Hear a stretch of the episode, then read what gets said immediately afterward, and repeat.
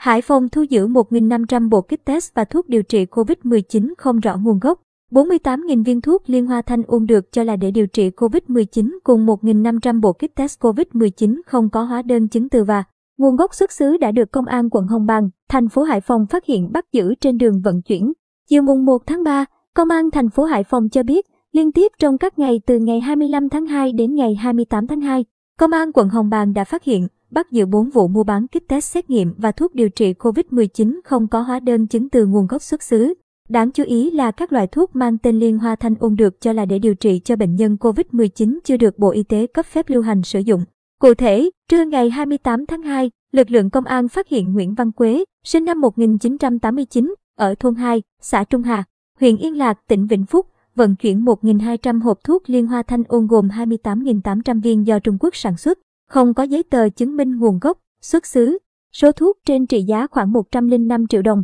Trước đó, ngày 25 tháng 2, Công an quận Hồng Bàng đã phát hiện hai vụ mua bán,